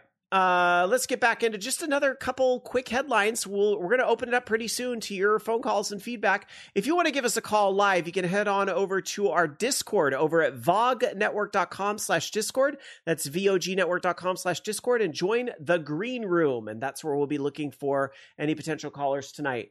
Meanwhile, let's get to some world release. I'm sorry, we didn't cover release dates yet. We should probably do that. And then we'll get into a couple last headlines here. So let's do release dates first. Loki, in the US. All right. So in the US, we have Backfirewall on PC, PlayStation 4, PlayStation 5, Xbox One, and Xbox Series. Trek to Yomi on Nintendo Switch. 8-Bit Adventures on PC.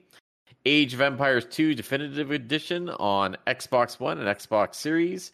Power Washing Simulator, I guess it's Power Wash Simulator. That's on Nintendo Switch, PlayStation 4, and PlayStation 5. Also, that wonderful Tomb Raider DLC coming out this week as well. Can't wait to play that. We have Raiden 4 Cross Mikado Remix on... Raiden.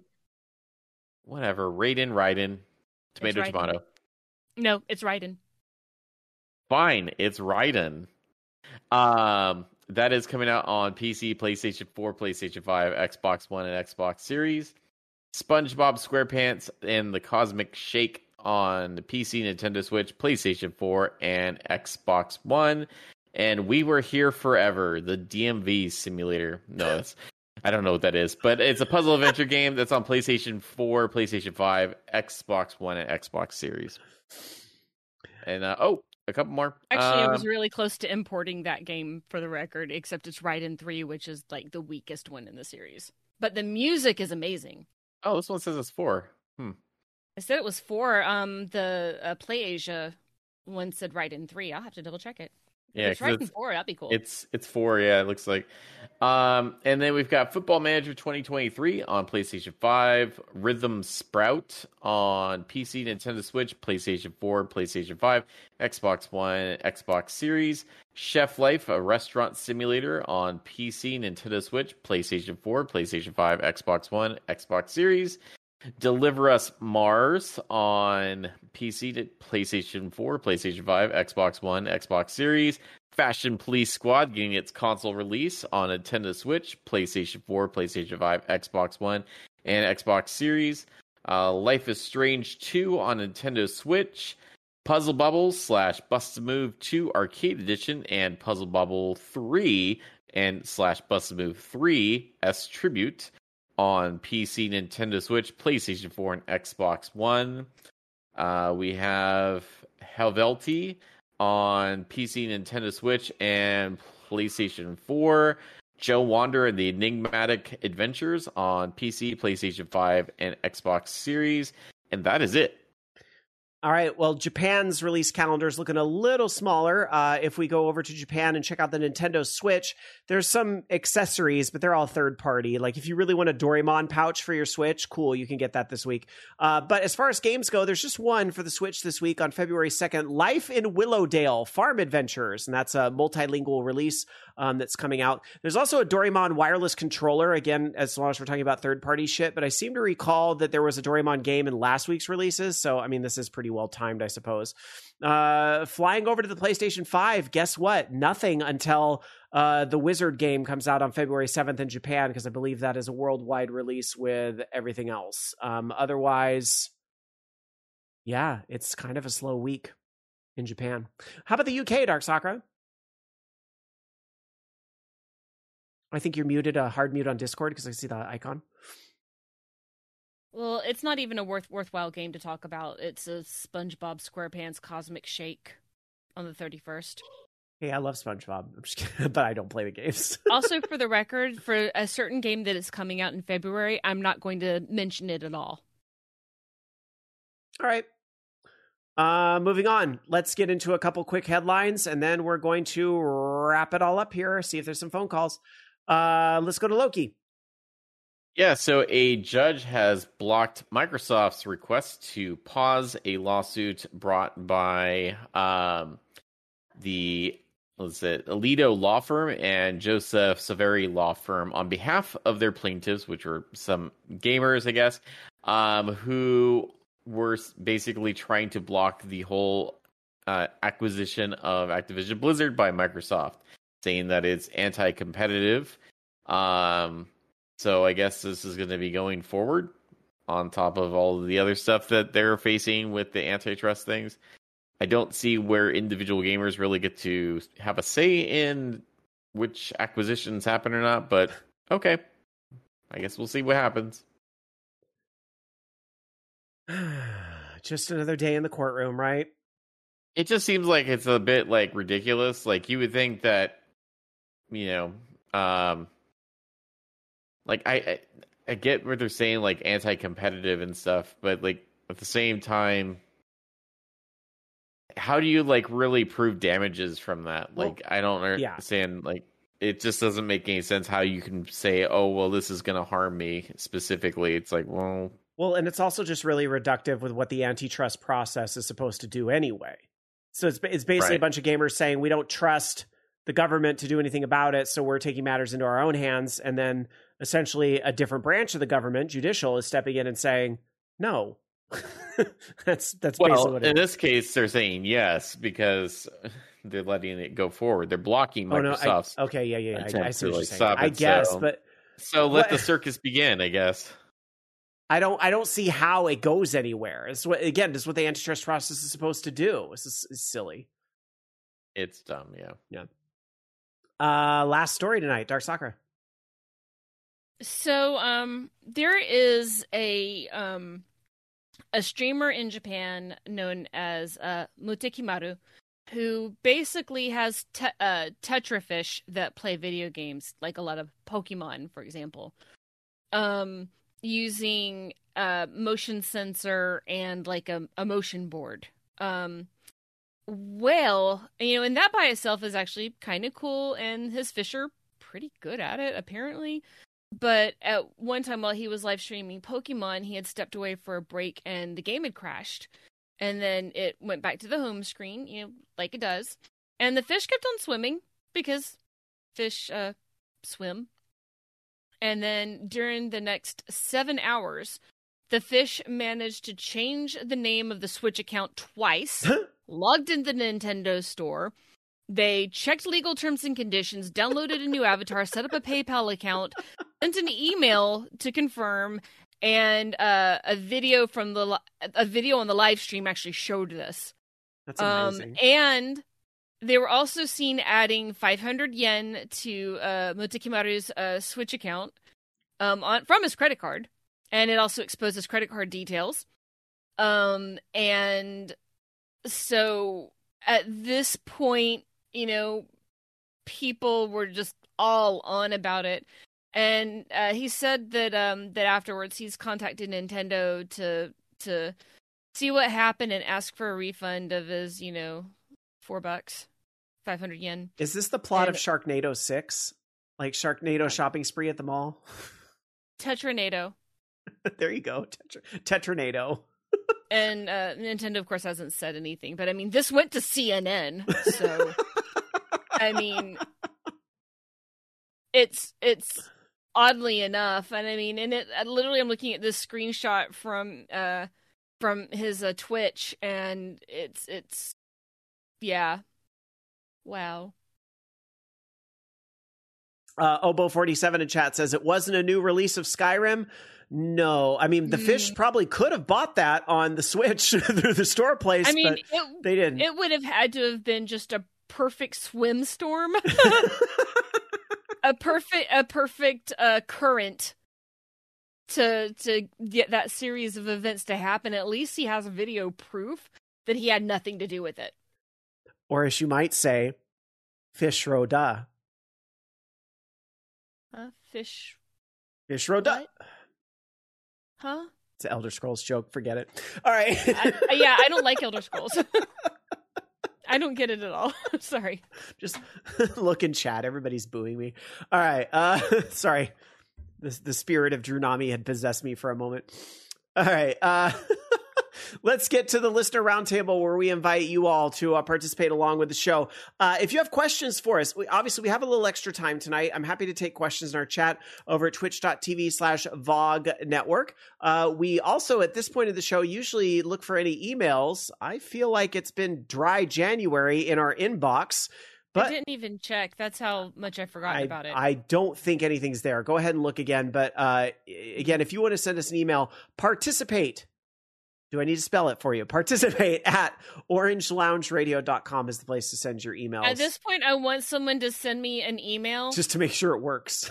We got something about the Audio Fiction World Cup. It's junk. Unfortunately, the spammers have our new address now. So we've hardly gotten any spam. Yeah, not compared to the old box. The old mailbox was way worse. I'm pretty sure somebody signed us up for a bunch of stuff because we dared to be people with a podcast when podcast was new. So because we're better than everybody. What are you talking about? and so humble. Let's see. Loki, I don't know if you have any last minute stories. It's been a heck of a slow news week. I think we covered just about everything, but I will check anyway. Oh. Hell, we had breaking news earlier in the show. I don't think so. I didn't see anything. I mean, it's not really much of a story. There was a 30-second clip. I guess it's a TV spot or something, showing a little bit more of the scene in the Mario movie with Donkey Kong and Mario. And shocker, Donkey Kong, voiced by Seth Rogen, sounds like Seth Rogen. You don't say. Crazy. He did not put on a monkey accent. So, yeah, it's very disappointing that it's very not authentic to the voice of Donkey Kong that we've grown to know and love. All of the dialogue that Donkey Kong has blessed us with in the myriad of games that he's been out in. Are you saying that they're setting up for a sequel based on a 30-second clip? Yeah, they show Cat Mario. I mean, that's kind of funny. I mean, the Mario movie looks cute. Yeah. I'm gonna go see it. I mean, yeah. She-Hulk 10 in chat says, is Loki going to play the new GoldenEye Game Pass update? You know, GoldenEye 007? Honestly, it's a miracle that that game came out. When you consider all the licensing that went into it, it was a Nintendo 64 game made by a now owned by Microsoft company, Rare, with celebrity likeness of Pierce Brosnan, with a property that belongs to the Bond estate. Like, do you know how many people had to sign off on this game getting released? So now it's here, and I mean, has it? Loki, did you check it out yet? It's on my to-do list, but I didn't get to it this week. I haven't. I don't really have any nostalgia for it. I've played it a little bit with friends a long time ago, back in the Nintendo 64, but like I don't really have any nostalgia for it. So, yeah. I hear that the controls on the Switch aren't great. You need to like change those, but the Xbox controls are good. Sick, like the old one did. Maybe I don't. I wonder if it plays at a higher frame rate or what happens now. I want to check it out out of morbid curiosity, but I'm kind of in the boat with Loki. To be honest, I don't have the same like emotional attachment to GoldenEye 007 like most of you do, because when that game came out, if I was playing a Nintendo 64, I tell you it was Mario Kart 64 and nothing but. Like, that was the only game we ever played in the college dorm on Nintendo 64. Hell, even my Super Nintendo and the old school Mario Kart was played. But as far as shooters go, we were playing Duke Nukem at that time, because that was right around the same time when Duke Nukem was on PC, and we were able to play because, you know, the old computers had the modems. And so I could call my neighbor in the dorm. It was just before like wired internet and dorms became big, but you would call through the phone line. We would play Duke Nukem across the phone. And so we kind of did that instead of GoldenEye. So when I was in college, it was just Doom. Yeah, Doom as well. I was going to say Doom 2, but I meant Doom also, but sometimes Doom 2. No, for us it was Doom. I think, when did Doom 2 come out? I have to remember. But okay, why is it not giving me the right date for Doom 2? Okay, actually, no, yeah, we were doing Doom 2 because that was 1994. And they weren't that far apart, the first two. Yeah, and Hexen was the other thing, but I didn't get to play Duke Nukem until we had a LAN party at MobyCon in 1996. My friends at Sonoma State, they got T1 internet, which was like the high speed fucking, remember that? That was like, if you had T1 internet, you were rich, right? So do you have a T1? Yeah. Do you have a T3? So they got T1 internet in their dorms, so they started the Quake server, and then that became the game we all played. I would call into their server over the T1 or whatever from my thing, and we would all fucking play the shit out of Quake and the early Team Fortress mods and those types of things. So, when we had our Dreamcast and the Ethernet adapter, Dan was really into playing Quake on our Dreamcast for a hot minute. Since we couldn't play PSO. So dumb. Like, why would they put out an online game that has the online capability, but disable the thing that makes it go online? Dark Tetsuya says, can we get a Quake night going? I think the remaster has crossplay. I'd be in. I'd play. So me, Dark Tetsuya, can we get like 2 other people to do it? Because then only if we do ASCII Quake. What the fuck is ASCII Quake? It's in Quake. There is a mode to play it in ASCII. Really? I didn't know that. Yes, I don't know if the remake, because I believe I have done Quake as a classic game of the month and spoke on this at length. Somebody was asking me earlier today about something I said last week on this show, and I was like, what was I talking about? I don't remember. I don't remember what we talk about in this program. Are you serious? Yeah, it was actually, sorry. There was Quake Live, and then Quake 2 had text mode. I remember the console was built into Quake, but yeah. Yeah, it was, okay, never mind. Yeah, I'm sorry, it was a mod. My apologies, it was a mod. So, but yeah, it's also very disorienting, but I've played it and I'm not fond of it. But Dr. Tetsuya, yes, if we could get the people, I'd so be down for a Quake, just for fun. So, because the remake is really, most people got it for free at some point, one way or another. Maybe it's still free for all I know. I don't know, but I'm sure it's on Game Pass, if nothing else. So, all right. Well, with that, people in the chat, I did link a video to text Quake. Let me see this, because I'm not sure I've ever actually... And we have the time, so I might as well take a look. Oh, God, this looks terrible, but, like... Doesn't it? In one of those, like... I'm going to actually fast forward a little bit here in the clip so we can actually see. This, Darkstalker, this actually looks worse. And I to describe what I'm seeing for the podcast listeners is that it literally is the entire screen... is made up of ASCII characters, meaning like, you know, text characters with the keyboard and things like that, if you're not familiar with the term ASCII. But it's like, it's one of those, you know what that reminds me of? Like those pictures where like, if you stand way back in the room, then you can tell what it is. But if you're looking close up... Do you see the sailboat? Not it's those. It's a schooner. But similar, yes. Similar to that vibe, yes. How could you possibly play a video game like this? Yeah, I'm getting a headache watching that. Same. Yeah, it is the novelty. All right. I like to play Gachamon Quake. Well, with that, we are at the end of the program, so I'm going to go around and get everybody's final thought and wrap things up. But I do want to say thank you very much for listening to the show. I know it was a little shorter tonight, but sometimes there just isn't as much gaming news. I hope everybody had a wonderful week. I hope you have a great week ahead. I hope you're enjoying playing things, whether it's new surprise releases like Hi-Fi Rush or Forspoken, something you were waiting for, or just the same old shit. If you're still playing Dead by Daylight, that is fine too, or whatever it is. If you enjoyed what you heard here at Orange Lounge Radio, tell a friend or two about the show. Help us spread the word, because we are the show where every gamer has a voice, but we need more voices here to put out on air. So a nice 5-star review wherever you found this show goes an awful long way. A site like iTunes or Spotify helps an awful lot, and we just appreciate those words of mouth. Social media shares, they work great as well. We're at the end, so let me go and get final thoughts for the night. Dark Sakura, as usual, I'll start with you, because I know you're going to go play... on your own stream after the show tonight. I'm gonna get back to trying to adept my killers and try to remember how to play most of them. I actually even have it as a redeem now that you can force me to play nurse. Oh wow! Heaven help me. Good luck. But remember, I got my adept because they gave it to me. I am going to have to play her eventually, but I suck at nurse. Like I would play Blight better than nurse, and I suck at Blight too. Twins. Actually, I'm kind of okay at twins now, kind of, sort of. But I did totally already adept Pig and Freddy because they are my mains, and I did them in one try, so it was a big deal. Cool. But yeah, I think I might go back to the adept thing, but if I get sick of it, who knows? Maybe we'll swift. All right. Well, have a great stream, and we will talk to you next week in February. Later, Tater. Because I can't believe it's already going to be February. All right. Right? Yeah, exactly. Thanks. Loki, we'll go to you. What's your final thought tonight? I'm tired. That's it. You're tired. You need a nap. I understand. My final thought is I haven't done personal streaming in a few weeks because, again, as I talked about at the top of the show, I've had some personal stuff going on, especially this week.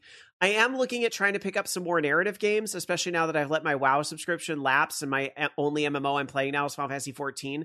I want to try to really play through some single-player games. I definitely want to do the Final Fantasy Pixel remasters when those release on Switch, PlayStation, that whole thing. I might close the gap on some Pokemon games I'm really behind on. I really have an itch to go back and finish Pokemon Arceus, which I know, like, why would I do that when I still need to beat Scarlet and Violet? Because I'm at the point now where I'm like, if they're working on a quality of life update for Scarlet and Violet, then why don't I wait for that update? It's this very weird day and age we live in where it's like, now I know a patch is coming, so I'm going to wait for the patch till I finish the game. It's weird how that goes sometimes. But anyway, that's it for me. We'll see you again in a week. Thank you so much for being here tonight, everyone. I really appreciate it. Have a wonderful week, and good night. You've been listening to Orange Lounge Radio. Orange Lounge Radio is a production of OLR Studios. To join us for our live show, tune in to vognetwork.com Sunday nights at 6 p.m. Pacific, 9 p.m. Eastern. The views and opinions expressed in this program do not necessarily reflect those of the staff of Orange Lounge Radio nor Vogue Network, but you know they were all still true.